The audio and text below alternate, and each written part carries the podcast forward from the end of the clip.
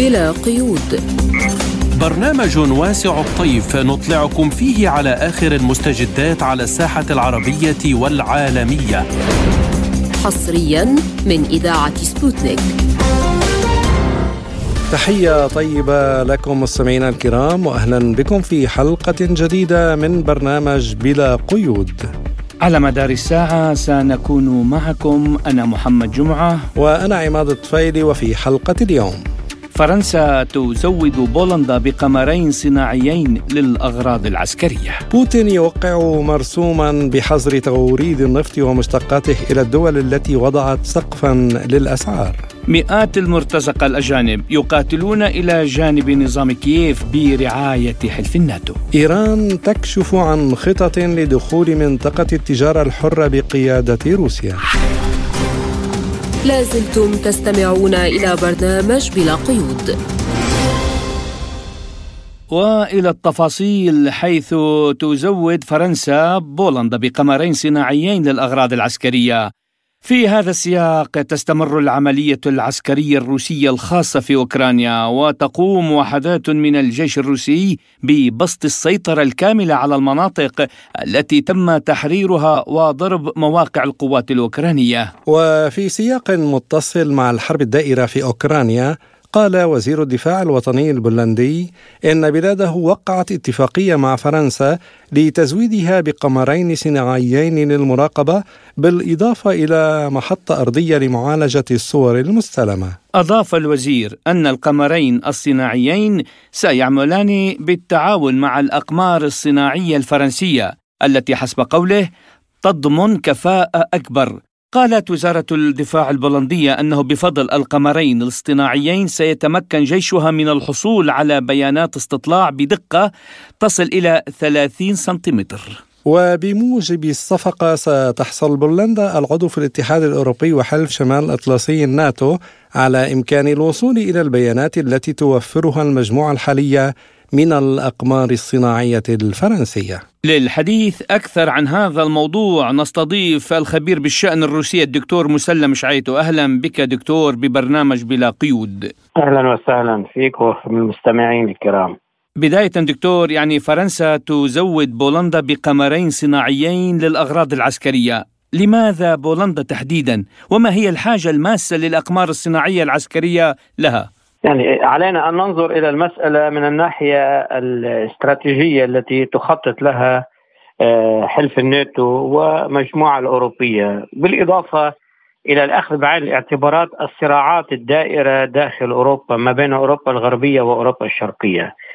تسعى الانجلو ساكسونيه لأن آه، تعطي آه، بولندا بولونيا يعني دورا طليعيا في الصراع ضد روسيا حيث تسعى جاهدة آه، المملكة البريطانية لإقامة تحالف يشمل دول البلطيق لاتفيا ولتفيا وإستونيا وبولندا وأوكرانيا. لمحاصرة روسيا من جهة الغرب ولقطع علاقات روسيا مع أوروبا الغربية. تحاول آه، فرنسا أن تلعب دورا أيضا من أجل آه، الصراع مع المملكة البريطانية على أن بولندا هي جزء من أوروبا وبولندا يجب أن تكون جزء أيضا من التحالفات التي تبنيها أوروبا الغربية ويجب أن لا تكون خارجة عن ذلك. هذه من ناحية، من ناحية ثانية أيضا آه، فرنسا تحاول أن تلعب دورا أنها هي الأساس في آه، أوروبا وفي القارة الأوروبية إن كانت في شرقها أو في غربها وما خيار بولندا للاقمار الصناعية الفرنسية والتي كما قال وزير الدفاع الفرنسي لوكيرنو أنها ستشغل 500 وظيفة جديدة لأن هناك قمران مع محطة أرضية. تحاول فرنسا إرسال رسالة أنها هي الأساس في أوروبا بقدراتها التقنية وبمواقفها المتميزة التي تتخذها. خاصة وأن هذا الوزير سيزور حكما اليوم آه، كييف آه، لتأكيد هذا الدور الفرنسي. فرنسا تلعب آه، يعني ما بين كل هذه الأجنحة لأنها فقدت دورها الأساسي. تحاول من خلال هذه الرسائل آه، أن تؤكد أنها ما زالت لاعبا مهما في أوروبا. وأحد الرسائل منها إلى إلى روسيا أننا نحن الذين نستطيع أن نتحدث باسم أوروبا. نعم دكتور مسلم يعني خلال زيارة وزير الدفاع الفرنسي إلى وارسو وتوقيع الاتفاق أكد على العلاقات العميقة بين فرنسا وبولندا في قطاع الدفاع وعلى التزام فرنسا بدعم أوكرانيا يعني كيف تقرأ دوافع الالتزام الفرنسي؟ يعني كما قلت سابقا آه، فرنسا تحاول أن تلعب دورا طليعيا وأساسيا في أوروبا وهي بدأت تتخوف من دور آه، بولندا الذي تعطيه لها الأنجلو ساكسونية وتحاول من خلال ذلك اولا هذه الأقمار الصناعية ثانيا زيارة آه، الوزير إلى كييف اليوم وإرسال بعض الأسلحة المتطورة خاصة المدفعية التي يسمونها نابليون إلى آه، أوكرانيا. تعتبر جزء من المساعدات. في نفس الوقت ترسل رسالة لروسيا أنها هي مستعدة للمفاوضات وتستطيع أن تؤمن الضمانات المطلوبة لروسيا. إذا هذا الدور الذي تطمح إليه فرنسا هو لا يتناسب حجمها وقدراتها لأنها فقدت كل ذلك بتبعيتها للولايات المتحدة. محاولة أحيانا التعبير عنها أثناء زيارة ماكرون إلى آه، نيويورك لكنها لم تفلح لأن الأنجلو ساكسونية تخطت كل ذلك ورمت فرنسا جانبا وأعتقد هذه محاولات آه، يائسة من فرنسا أن تلعب دورا مهما في أوروبا. طيب دكتور برأيك هل سيتم استخدام هذه التكنولوجيا الفضائية وكيف في سياق الحرب الدائرة في أوكرانيا؟ يعني هذه التكنولوجيا تبدأ آه، بعملها سنة 2027 لا تستطيع أن تقدم شيئا في الوقت الحاضر للحرب الأوكرانية لكنهم يطمحون لاحقا بتوريط بولونيا بالصراعات مع بيلاروسيا مع الدول البلطيق لاتفا وليتفي إيه، ساعين أن يكون لهم دورا مهما الفرنسيين في هذا الصراع، إذا ما ربحت بولونيا أو بولندا في هذه المعركة تكون وكأن فرنسا هي الداعم، وإذا ما تورطت أكثر تتحمل بولندا مسؤولية كل ما ستفعله هناك. هذا صراع أوروبي إيه، يعبر عنه بأشكال مختلفة من التخبط إن كان اقتصاديا وسياسيا وعسكريا. لكن يبرر الفرنسي أنه ربح صفقة تؤمن له آه، مداخيل ويد عاملة ودورا سياسيا في شرق أوروبا وليس فقط لبريطانيا إنما لفرنسا. آه نعم دكتور مسلم لا شك أن روسيا دائما تحذر من هذه التحالفات العسكرية ومن إمداد أوكرانيا بالسلاح برأيك كيف كيف ستتعامل روسيا مع هذا الأمر؟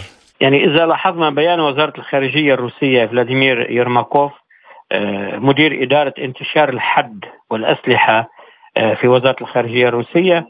آه، أن هذه الأقمار هي كالأسلحة التي أرسلت إلى أوكرانيا وهذه الأسلحة تتعرض لها روسيا وتدمرها. إذا ستكون هي هدفا مشروعا من أجل اصطيادها.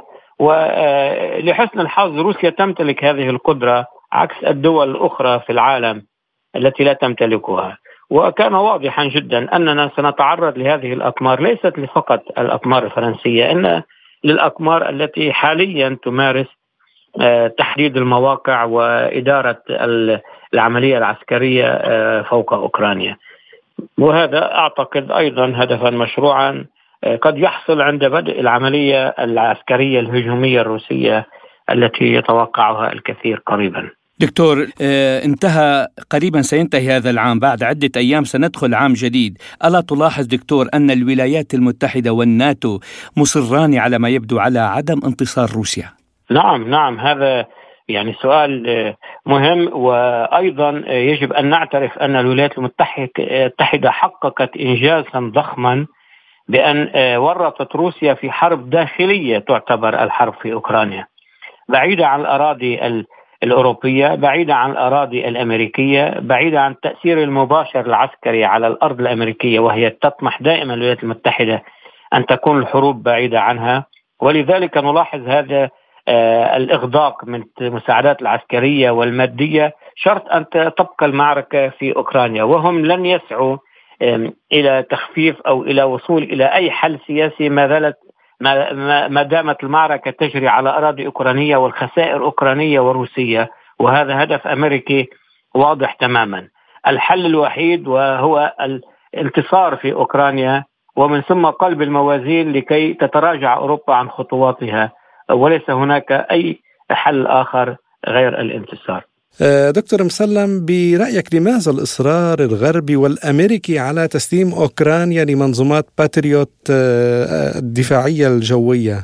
يعني هنا مسألتان أولا رفع المعنويات و آه، للقوات الأوكرانية وللسياسة الأوكرانية الذي يرتبط باستمرار المعارك وهي وكأن هذه الباتريوت ستدافع عن أوكرانيا لكن نتيجة للتجربة وللممارسة. هذه الباتريوت لم تستطع حماية إسرائيل من الصواريخ الأمريكية ولم تستطع حماية منشآت الخليج ومطاراته من صواريخ البدائية والطائرات البدائية اليمنية.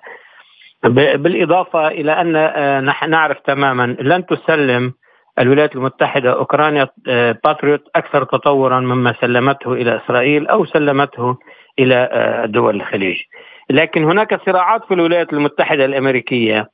قبل تغيير آه، تركيبة الهيئات التشريعية في آه، بعد رأس السنة في الولايات المتحدة بعد الانتخابات. وأيضا هناك صراعات في أوكرانيا تحاول آه، يحاول الرئيس زيلينسكي إبداء وكأنه هو الذي يستطيع الحصول على تنازلات من أوروبا ومساعدات، هذه رسائل معنوية لا تستطيع الدفاع عن أوكرانيا ولا تستطيع أن تحمي الأراضي الأوكرانية، بالإضافة إلى أنها تتطلب الكثير من الوقت وعدد كبير من الخبراء من أجل إدارتها وإذا هذه لن تؤثر على المعركة الآنية السريعة القصيرة. طيب آه، بعد بدي أسألك سؤال برأيك هل آه، يتحضر هل هناك تحضير ما لعمليه عسكرية كبيرة من جانب روسيا برأيك؟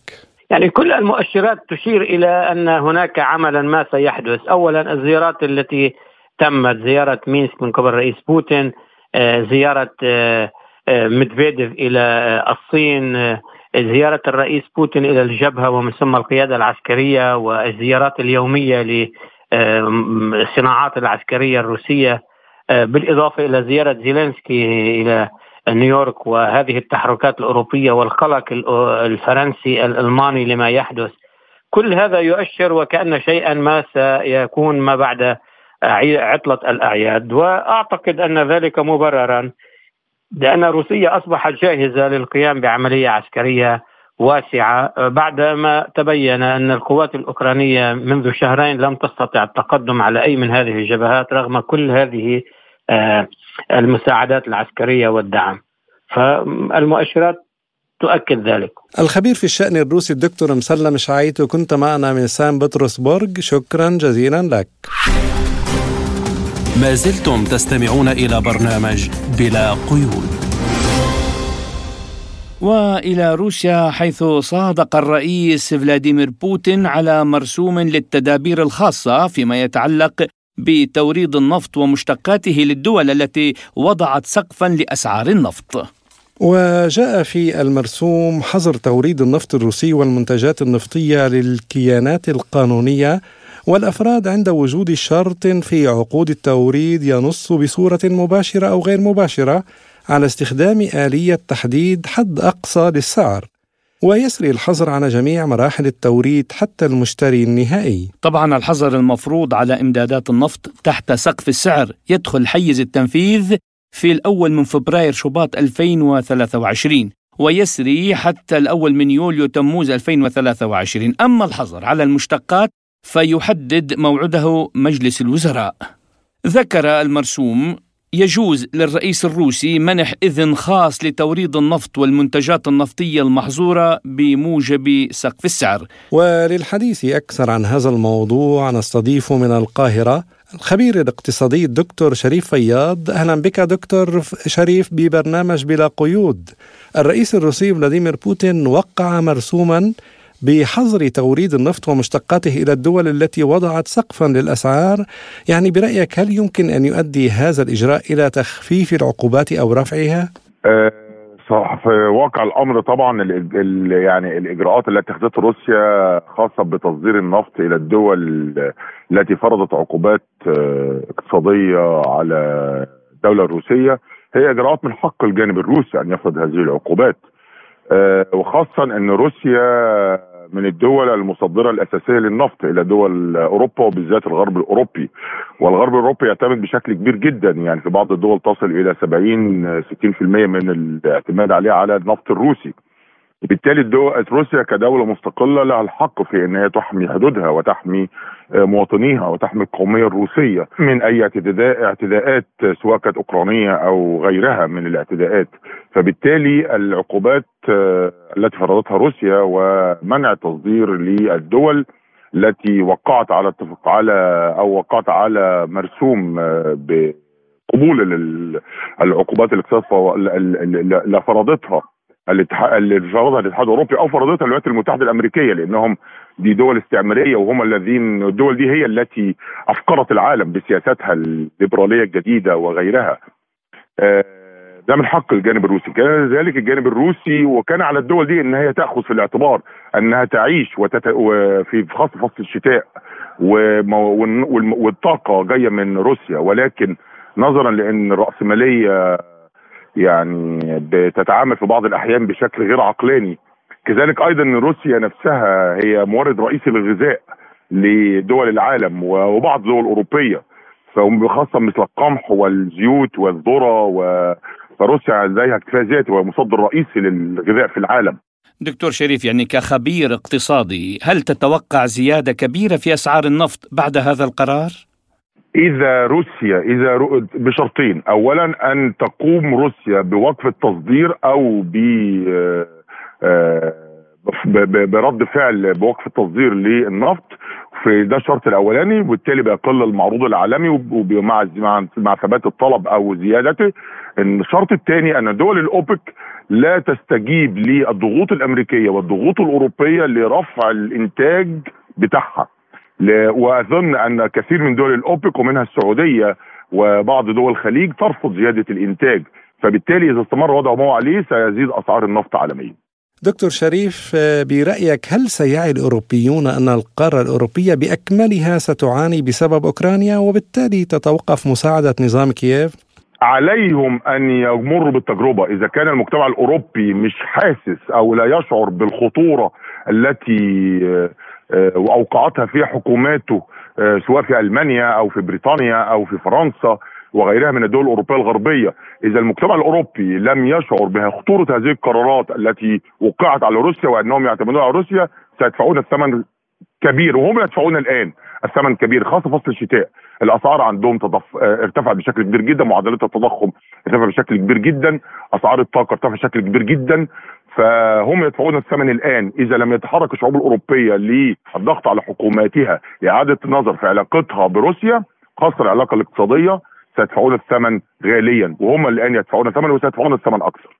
برأيك دكتور يعني كيف سينعكس قرار الرئيس الروسي بحظر توريد النفط ومشتقاته إلى الدول التي وضعت سقفا للأسعار بالنسبة لمنتجي النفط في البلدان العربية؟ آه في واقع الأمر البلدان العربية طبعا بتدور السياسة الدولية بتدور على مصلحتها الشخصية ومصلحة ومصلحة على المصلحة فبالتالي البلدان العربية تبحث لأن النفط آه، هو مصدر رئيسي للدخول الدخل القومي في البلدان العربية خاصه دول الخليج وهي وبالتالي هم يرون أن ارتفاع أسعار النفط يمكن أن يكون في صالحهم خاصة في ظل العجز الموازنات في بعض الدول الخليجية مثل السعودية مثلا كمثال أو الإنفاق في إنفاق حكومي كبير في هذه الدول زي الكويت مثلا.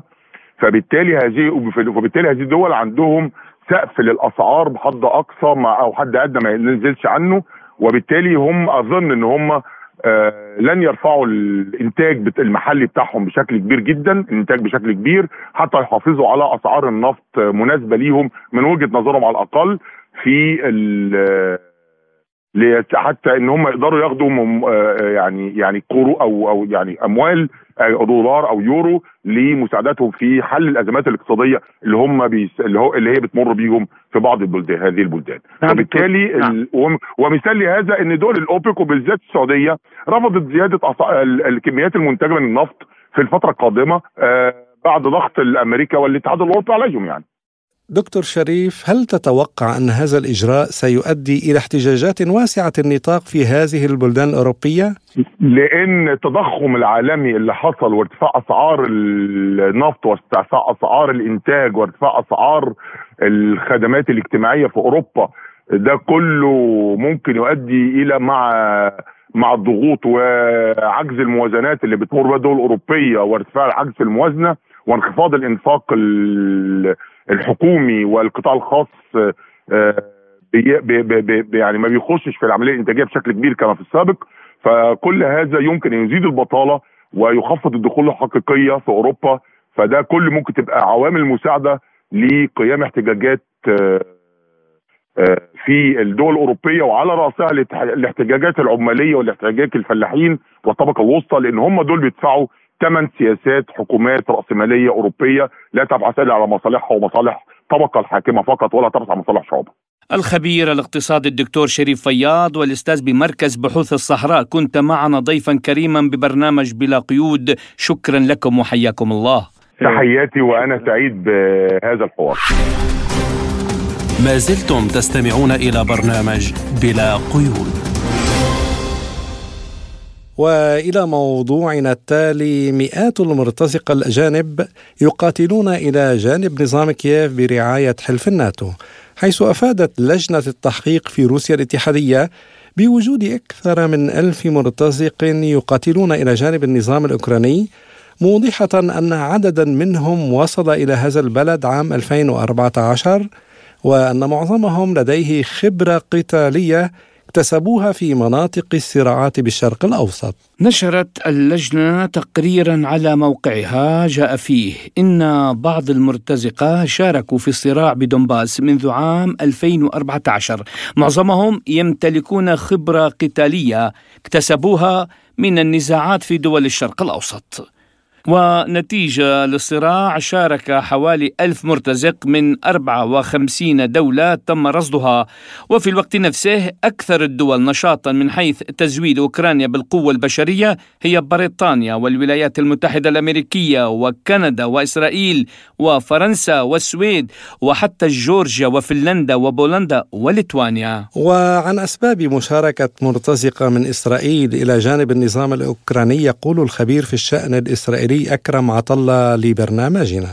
هناك اختلاف في إسرائيل حول موضوع الأوكراني يعني هل هل يمكن اختلفت إسرائيل منذ البداية؟ أين ستحدد موقفها؟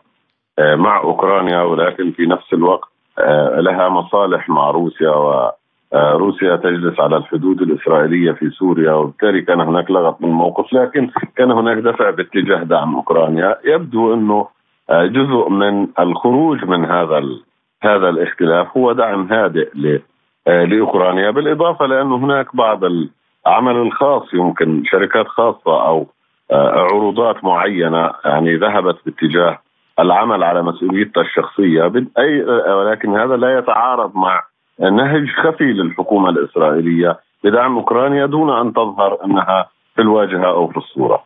وسيستمر هذا هذه الضبابية بالموقف الإسرائيلي آه، لسبب إنه آه، كل حلفاء إسرائيل يطلبون منها أن تكون إلى جانب أوكرانيا وعلى رأسهم الولايات المتحدة الأمريكية. يعني لا تستطيع إسرائيل آه، في موقف في موقف صعب بخصوص هذا الصراع. هل تنتمي لمصالحها مع روسيا وتترك كل حلفائها؟ سيكون موقفها محرج. هل ستكون إلى جانب حلفائها؟ وعلى رأسهم الولايات المتحدة الأمريكية. ضد روسيا هذا سيكون له ثمن وثمن كبير. وبالتالي على كل الأطراف إسرائيل خاسرة. يبدو أنها وجدت هذه جرى الحديث عن آه، آه، مساعدات طبية آه، مساعدات يعني إنسانية في محاولة للخروج ثم يعني مساعدات عسكرية ربما نوع من التدريب بشكل خفي وهذا غير معلن. كشفته بعض وسائل الإعلام. هذا نتاج حالة الضبابية التي سادت الموقف الإسرائيلي ما بين المصالح هنا والمصالح هناك وانتماء لإسرائيل. لاي من الجانبين سيكون انتماء خاسر وفيما يخص دلالة مشاركة المئات من المرتزقة من 54 دولة كما ذكرنا إلى جانب القوات الأوكرانية تابع يقول عطلة لا هو التركيز على الإسرائيليين له علاقة ب كأنه اكتشاف من دولة أعلنت حيادها ثم تم اكتشاف أنها لم تكن محايدة آه، بالشكل الذي أعلنته الدول ال ال ال ال 54 دولة أعلنت موقفها منذ البداية، لذا لم يكن هناك مفاجأة ويعني نعم. تستحق أن تتحدث عنها وسائل الإعلام. لكن في إسرائيل هناك بالتأكيد مفاجأة أنها أعلنت أنها لن تدعم أوكرانيا عسكريا لكن ثبت انه هناك مدربين يعملون في أوكرانيا وهناك بعض الدعم العسكري وصل لأوكرانيا هذا يخالف الموقف الإسرائيلي هذا كان يستحق خبر وتقارير بوسائل الإعلام. الخبير في الشأن الإسرائيلي أكرم عطله شكرا جزيلا لك. ما زلتم تستمعون إلى برنامج بلا قيود. وإلى أفغانستان حيث أعلنت وزارة الاقتصاد في حكومة طلبان منع الأفغانيات من العمل في المنظمات غير الحكومية المحلية والدولية بعد شكاوى بشأن عدم التزامهن بقواعد اللباس المفروضة. أوضحت الوزارة المسؤولة عن الموافقة على تراخيص المنظمات غير الحكومية العاملة في أفغانستان قائلة بهذا الصدد وردت شكاوي جدية بشأن عدم الامتثال للحجاب الإسلامي وغيره من القواعد واللوائح المتعلقة بعمل المرأة في المنظمات المحلية والدولية. وعن دلالة أبعاد هذا القرار لحركة طلبان يقول الخبير في الشأن الأفغاني طارق محي الدين لبرنامجنا نعم آه، طبعا هذا آه، من الملفات الشائكة بين آه، الحكومة الحالية في كابول والمجتمع الغربي والولايات المتحدة. ملف الفتيات أنا لا أعتقد بأن حركة طالبان حقيقة هي تحاول من خلال هذا هذه الورقة ورقة حقوق المرأة وحقوق الفتيات في التعليم وفي العمل وفي غيرها وحقوق الإنسان بشكل عام بأنها تحاول أن تضغط على المجتمع الغربي والمجتمع الدولي بضرورة الجلوس معها حول مائدة التفاوض لكي تكسب بعض المكاسب على المستوى آه، الاقتصادي والسياسي وحتى الاستراتيجي. ربما هذا من أهم الملفات التي تحاول حركة طالبان آه، من خلالها آه، الضغط على المجتمع الدولي الاعتراف بحكومتها. هذا ربما هو ال ال آه، الهدف الأول لهذه الحركة والحكومة الراهنة آه، في في كابول. أما في عندما استولت الحركة في 15 من شهر أغسطس آب من من العام الماضي كانت وخرجت وصرحت على مستوى مسؤوليها الكبار بأنها ليس لها أي يعني اعتراض على توظيف الفتيات وتعليم الفتيات وأن هذا ربما هو من آه، أحد الجوانب الرئيسة في الشرع الإسلامي. ولكن كما ذكرت بأن هذه هي ورقة تحاول حركة طالبان بالتعاطي معها آه، مع المجتمع الدولي. آه، وماذا وما يخص بأن الحركة منعت السيدات من التوظيف في في المنظمات الغير حكومية والهيئات الدبلوماسية ربما هذا أيضا من خلال أن هذه أو هؤلاء الفتيات لا يلتزمن بالزي الرسمي الذي شرعته حركه طالبان في الداخل الافغاني ولكن عندما تزور كابول حقيقة وأنا زرتها عدة مرات في عدة مناسبات حتى بعد استيلاء حركة طالبان على الحكم أو حتى في ظل الحكومات السابقة سواء في حكومة حامد كرزي وأيضا حكومة أشرف غني الثقافة الأفغانية حقيقة وثقافة الفتيات الأفغان آه، هم يلتزمن دائما هن يلتزمن دائما بالزي غطاء الرأس واللباس المحتشم انجاز التعبير. ولكن هذه ليست هي المعضلة أو هذه ليست نقطة الاعتراض أو محاولة من حركة طالبان أنها تنفذ آه، شرعها الخاص بهذا. ولكن آه، الفتيات في هذا الوقت بالذات نعم يواجهن صعوبات في عملية التعليم وصعوبات في التوظيف وصعوبات أيضا في الدخول إلى الجامعات الأفغانية بسبب ما تحاول به حركة طالبان أن تفرض عليهن قيود وغير مبررة إنجاز التعبير حول هؤلاء السيدات الأفغان. في الوقت نفسه نفى نائب رئيس الوزراء الأفغاني مولاوي عبد الكبير الذي عينته حركة طالبان ممانعة سلطات البلاد في حصول الفتيات على التعليم. وقال عبد الكبير في اجتماع مع جمعية جامعات خاصة في أفغانستان إن طالبان لا تعارض حصول الفتيات على التعليم وتعمل على إنهاء تعليق التعليم في أسرع وقت ممكن. عن سؤال فيما إذا كان هذا التصريح لمولوي يعتبر كتراجع للحركة عن قرارها في منع تعليم الفتيات نتيجة للضغوطات الدولية والإقليمية والداخلية يقول محي الدين. حقيقة هناك لابد أن نفهم بأن حتى في داخل قيادات الحركة وخاصة آه، الذين يتقلدون زمام الأمور في هذا الوقت بالذات هناك آه، انشقاق كبير داخل هذه القيادات وهناك أيضا اختلافات في الأيديولوجيات بين هذه القيادات. المولوي كبير ربما هو ينتمي إلى فصيل من حركة طالبان الأفغانية ربما آه، فصيل متحرر انجاز التعبير آه، قليلا. ولكن هناك من داخل الحركة من يتعصب أو يتبع الأيديولوجية المتعصبة جدا التي ربما يختلف مع الكثير من قيادات الحركة وأيضا آه، آه، علماء الدين سواء داخل أفغانستان أو حتى خارجها. كانت هناك تصريحات أيضا ربما تشريعات من قبل المملكة العربية السعودية منذ عدة أيام كانت ربما نددت وشجبت عملية قرار الحكومة الأفغانية بمنع الفتيات. فهناك فهناك من من هذه القيادات من يعارض وهناك آه، قيادات من آه، من آه، يؤيد عملية الفتيات، هناك تضارب في هذه التصريحات وهناك تضارب أيضا في القرارات.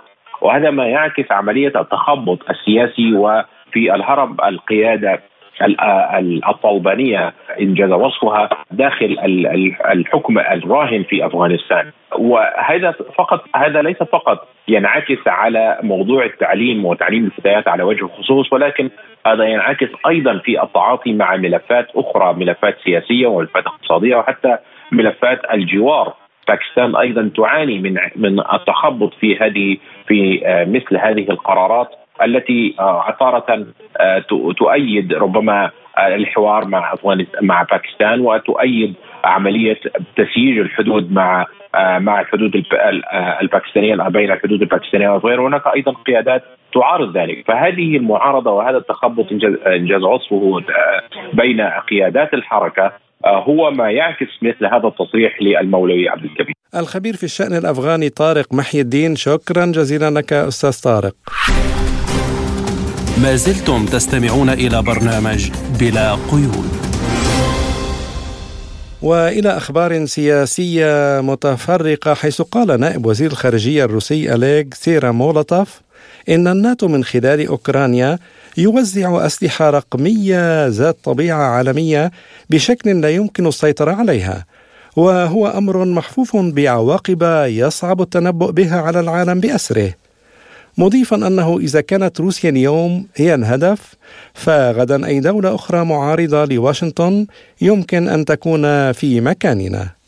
قال رئيس هيئة أركان الجيش الإسرائيلي الجنرال أفيف كوخافي إن الرؤية الإيرانية لإقامة حزب الله اثنان في سوريا تم تعطيلها وأوضح أن المعدل الحالي للجيش الإسرائيلي هو عملية أسبوعيا ضد الإيرانيين في أنحاء الشرق الأوسط ما قلص من السلاح الإيراني الموجود في سوريا وكذلك تقليل عدد القواعد العسكرية الإيرانية الموجودة فيها أيضا على حد زعمه.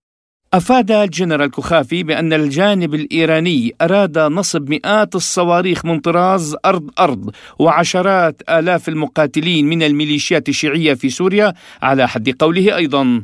وأشار إلى أن إيران تقوم بتصدير الوكلاء والجيوش في منطقة الشرق الأوسط وأفريقيا والتموضع عبر تدشين بنية تحتية على الحدود السورية الإيرانية أوضح رئيس هيئة أركان الجيش الإسرائيلي أن مستوى جاهزية القوات الإسرائيلية للعمل في إيران قد تحسن بصورة كبيرة والجيش الإسرائيلي أصبح جاهزا ومستعدا لصدور الأمر ضد المشروع النووي الإيراني في أي وقت. علقت المتحدثة باسم الخارجية الروسية ماريا زخارova على دعوات كييف لطرد روسيا من الأمم المتحدة قائلة القافلة تسير والكلاب تنبح. وقالت زخارفا لإذاعة سبوتنيك ردا على سؤال حول كيف ينبغي لروسيا أن ترد على مثل هذه التصريحات فأجابت لا شيء ولا تأتي بحركة. هذا هو الحال مطابق تماما للمقولة. القافلة تسير والكلاب تنبح. تابعت زخارفا تقول بهذا الصدد أنه في السنوات والعقود الأخيرة كان هناك الكثير من الأوغاد لقد دمروا البلاد تماما ودفعوها إلى حافة الهاوية. ينبغي ملاحظة واعتبار ذلك وبناء سياستنا وفقا لذلك.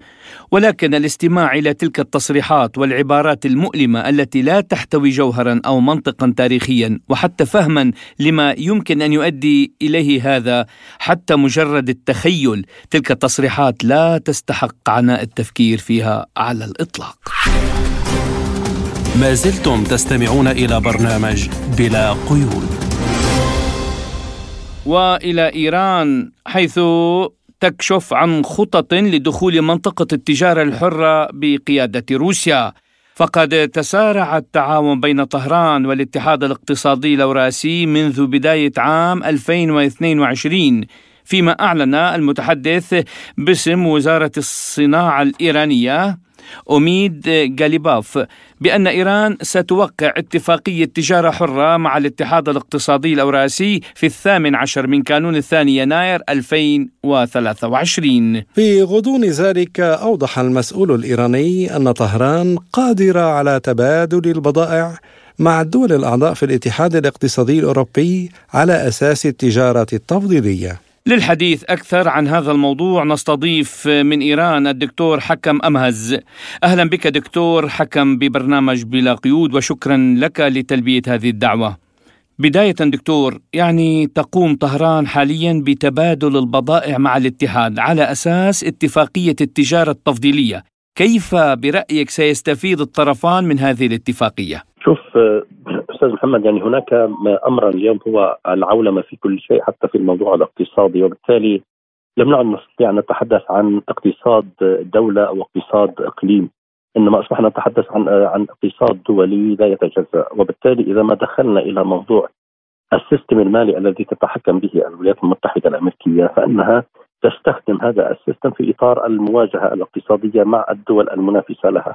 وفي هذا الإطار يمكن أن نضع هذا هذه العلاقات القائمة ما بين إيران وروسيا وحلفاء إيران في في موضوع الاقتصادي يمكن أن ندخل هذا الأمر أيضا في هذا الإطار. فلذلك هناك عمليه تعاون كبيرة جدا فيما يتعلق بهذا الأمر تحديدا في المواجهة الاقتصادية. هناك محاولات لعملية التبادل أو المقايضة أو عملية التبادل الاقتصادي بالعملة المحلية أو هناك سعي حثيث وجهود كبيرة جدا من المنظمات والدول المعنية بأن يكون هناك عملة موحدة للتبادل التجاري فيما بينها وبالتالي وفقا لهذه المعطيات وفقا لهذه الأسس وال يعني الإجراءات التي آه، تسعى إلى آه، آه، استحداثها وإيجادها هذه الدول يمكن أن نقول أن هذا هذا هذه الإجراءات يمكن أن تعزز في عمليات التبادل التجاري ما بين الأفرقاء المعنيين سواء كان إيران أو حلفائها أو الاتحاد أو غيرهم. وبالتالي نحن أمام هذه المرحلة الحساسة آه، آه، آه، نجد أن هناك دقة كبيرة جدا في اتخاذ هذه الاجراءات هذه الإجراءات ودقة أيضا في توسيع الأطر الاقتصادية ما بين إيران والدول المعنية بالموضوع الاقتصادي أو غير الاقتصادي. وبالتالي نجد أن هناك تكثيفا لمجالات التعاون وتوقيع الاتفاقيات المتبادلة ما بين إيران وحلفائها سواء روسيا أو الاتحاد أو غيرهم. وبالتالي وجدنا أن إيران تدخل في منظمة شانغهاي كعضو وأيضا وجدنا أن هناك آه، محاولة لدخول مجموعة البريكس ووجدنا أن هناك تحالفات أيضا ومشاركات على مستوى آه، القمم الإقليمية وغير الإقليمية وهناك أيضا اتصالات على المستوى السياسي لرفع مستوى التعاون إلى مراحل تصل إلى حدود على الأقل نقول إلى حدود يعني التكامل أو إلى تعزيز العلاقات أكثر أو إلى إمكانية الوصول إلى تحالفات تكاملية فيما بين الأطراف المعنيه. آه، دكتور حكم يعني كيف سيكون رد فعل الغرب والولايات المتحدة على التقارب المقبل بين روسيا وإيران؟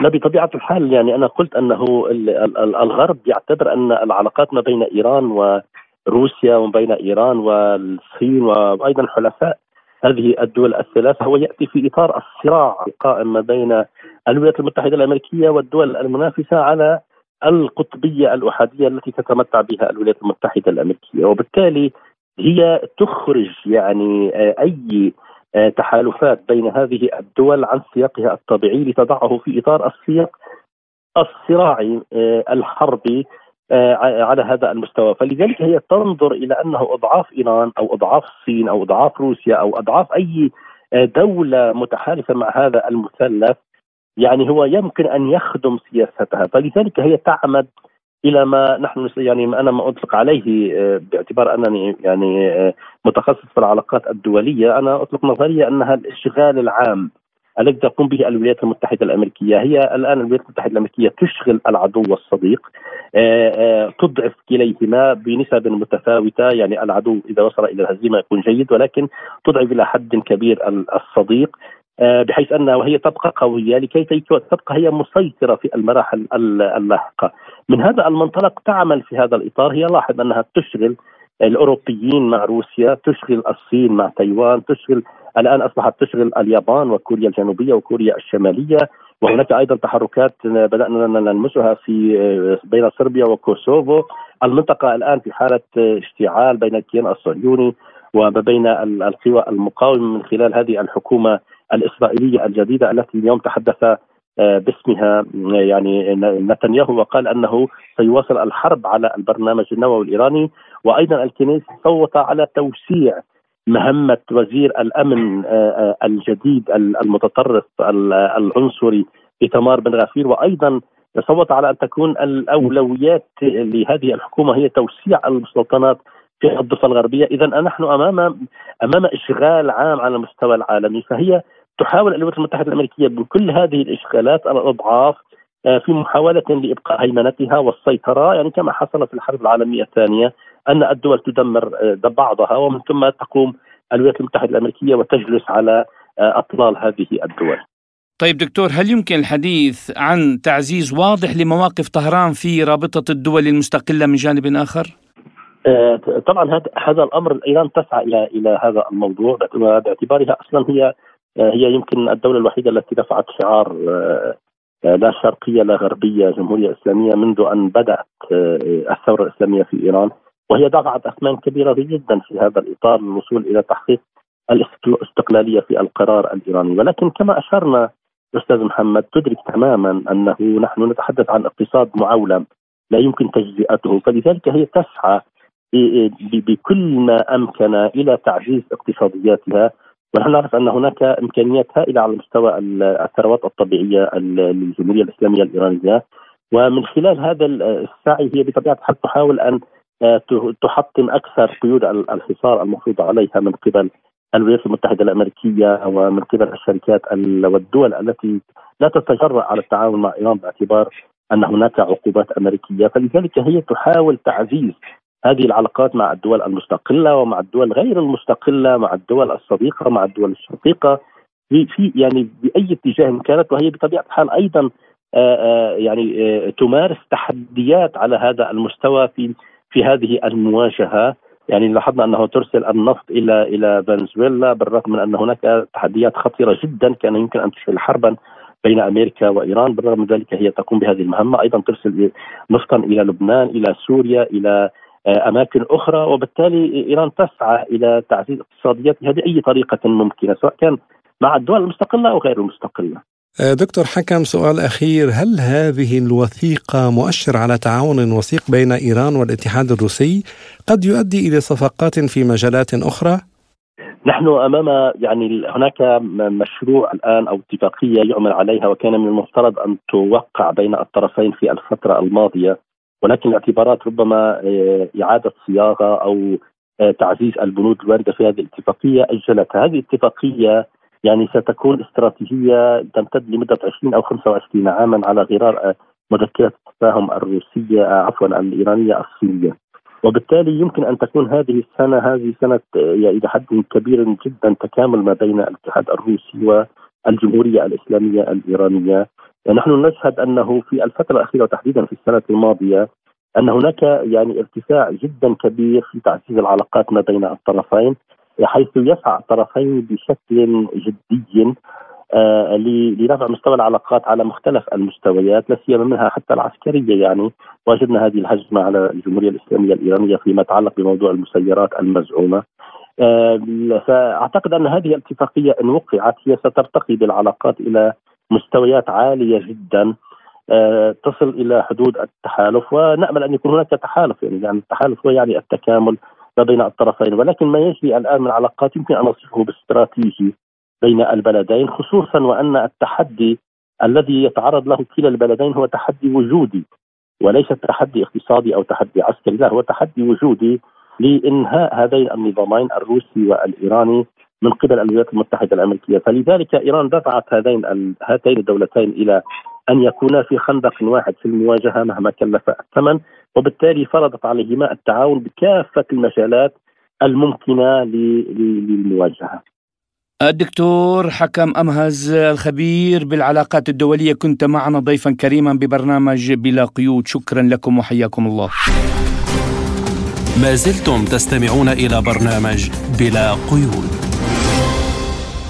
وإلى أخبار اقتصادية متفرقة حيث تراجعت أسعار النفط بنسبة طفيفة اليوم في ظل قيام الأسواق بتقييم تداعيات فرض الرئيس الروسي فلاديمير بوتين حظرا على صادرات الخام للمشترين الملتزمين بسقف الأسعار الذي حددته دول مجموعه السبع. وتراجعت العقود الآجلة للخام الأمريكي بنسبة 0.30% إلى 79.29 دولار للبرميل. فيما انخفضت العقود الآجلة للخام العالمي مزيج برنت بنسبة 0.55% إلى 83.37 دولار للبرميل وفقا لبيانات موقع بلومبرغ وفي تعاملات الثلاثاء صعدت أسعار النفط بعد الكشف. القرار بنحو 2% وجرى تداول عقود برنت عند 86 دولار للبرميل ولكن الخام أغلق عند 84.33 دولار للبرميل. صرح النائب الأول لرئيس الوزراء الروسي أندري بيلاوسف بأن العام الجديد سيكون أسهل بكثير للاقتصاد الروسي من عام 2022 في غضون ذلك أكد وزير المالية الروسي أنطون سيلوانوف أن المخاطر الخارجية على الميزانية الروسية ستستمر في العام المقبل 2023 لافتا إلى أن العجز لن يكون كبيرا. أوضح سيلوانوف أن تخطيط الميزانية لم يكن قادما على معايير متفائلة في الاقتصاد ولهذا فإن العجز لن يكون كبيرا. وأشار إلى أن هذه المعايير لعام 2023 تم حسابها على أساس سعر نفط قدره 70 دولار للبرميل وسعر صرف 68 روبل للدولار وسعر غاز 700 دولار لكل ألف متر مكعب. وتتوقع الوزارة أن يمثل عجز الموازنة 2% من الناتج المحلي الإجمالي لروسيا العام المقبل. تتوقع وكالة الطاقة الدولية أن تعيش الدول الأوروبية شتاء صعبا العام القادم 2023 في ظل غياب أو نقص في إمدادات الغاز الطبيعي من روسيا. وقال المدير التنفيذي لوكالة الطاقة الدولية فاتح بيرول إن المخاطر بالنسبة لأوروبا في الشتاء الحالي منخفضة للغاية حيث أن مرافق تخزين الغاز الأوروبية ممتلئة بنسبة 90% إذا لم يحدث شيء غير متوقع ولم يكن هذا الشتاء باردا وطويلا فإن أوروبا ستتجاوزه لكن في الفترة من فبراير إلى مارس 2023 ستنخفض المخزونات في مرافق التخزين إلى 30% وسيكون من الصعب جدا زيادتها إلى 80 بحلول الشتاء المقبل. ما زلتم تستمعون إلى برنامج بلا قيود. تلقى عدة طلبة فلسطينيين تعليمهم المدرسي في خيمة وسط ظروف صعبة خاصة في فصل الشتاء بعد أن هدم الجيش الإسرائيلي مدرستهم في منطقة مسافر يطا في محافظة الخليل جنوبي الضفة الغربية بدعوى البناء دون ترخيص. يقول أستاذ القضية الفلسطينية في جامعة القدس المفتوحة الدكتور أسعد العويوي عن أسباب معاناة السكان وتلاميذ المدرسة في هذه المنطقة لبرنامجنا. منطقة مسافر يطا هي منطقة يعني مهددة بالاستيطان وأيضا بإعلانها مناطق عسكرية مغلقة بالنسبة لجيش الاحتلال الإسرائيلي. وكل مقومات الصمود للأهالي هناك الذين يعيشوا بالكهوف يعيشون بالكهوف والخيم. وهناك كان بعض المساعدات لبناء بركسات من قبل بعض الدول الأوروبية والمجتمع المحلي. دائما تقوم سلطات الاحتلال بهدمها وبالتالي لخلق ظروف مستحيلة للحياة بما فيها قضية التلاميذ الذين يذهبون إلى مدارسهم في البركسات قاموا بتدمير هذه البركسات وتحولوا للدراسة في الخيم اللي هي طبعا باردة جدا. لا تقي من الشتاء ولا أيضا من البرد القارس أثناء المنخفضات الجوية التي تعم المنطقة. وأيضا في فصل الصيف هي عبارة عن مناطق حامية جدا آه، غير قابلة للحياة وللظروف الطبيعية للتلاميذ الصغار أو الكبار أن يتعلموا في بيئة آه، طبيعية تربوية. لينهلوا العلم من آه، الاساسي في هذه المدارس. أن تبني آه، بيت جاهز أو أن تحضر بيت جاهز هذا أمر مستحيل آه، من قبل سلطات الاحتلال. هذه المنطقة تعتبر منطقة عسكرية بالنسبة لدولة الاحتلال مغلقة. لا يجوز للفلسطيني الذي يعيش في هذه المنطقة أن يعمل على بناء أي مقومة للصمود في هذه المنطقة من ضمنها بناء آه، بيوت أو مدارس أو مصحات إلى آخره. فبالتالي أي عملية بناء أو إحضار لبيوت جاهزة تقوم قوات الاحتلال الإسرائيلي فورا بهدمها وإلغاها بشكل غير قانوني وغير آه، يعني لا تقبل لا الأعراف ولا القوانين الدولية على الإطلاق.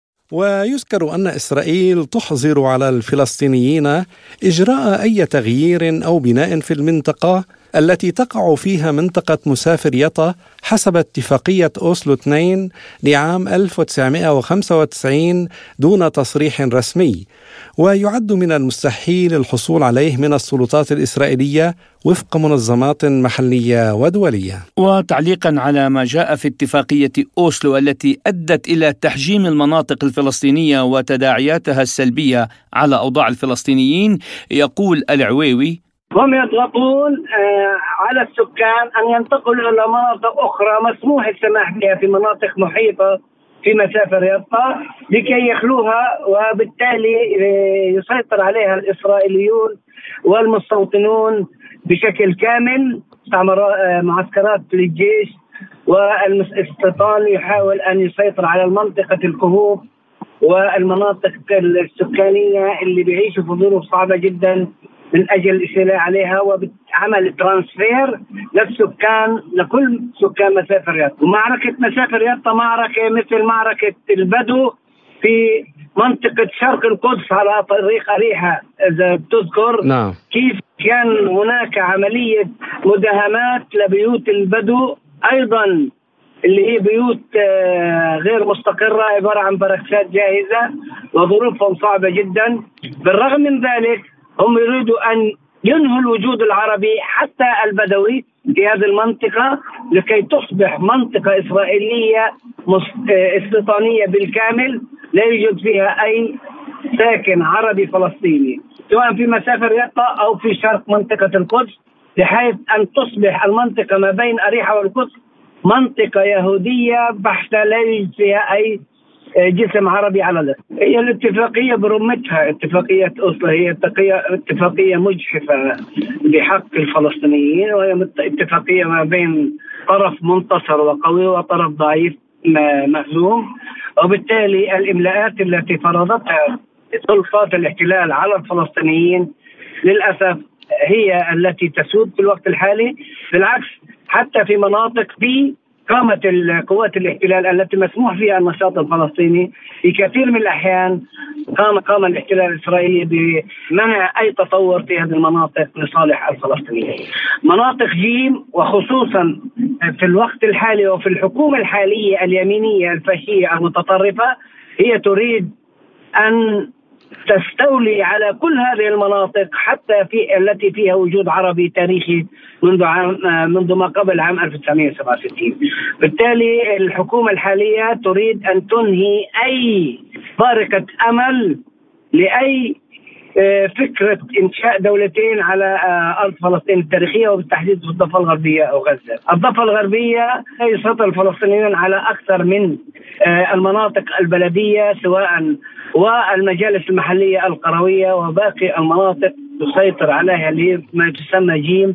أكثر من مساحة أكثر من 60% من المساحة هو مسيطر عليها وفي بعض المناطق قريبة من المدن هناك استيطان غير عادي يتضخم وهو كالسرطان يأكل الأرض الفلسطينية التي هي حسب القانون الدولي المخصصة وحتى اتفاقية أوسلو المخصصة قيام آه، دولة أو كيان فلسطيني إلى جانب الكيان الاحتلالي الإسرائيلي.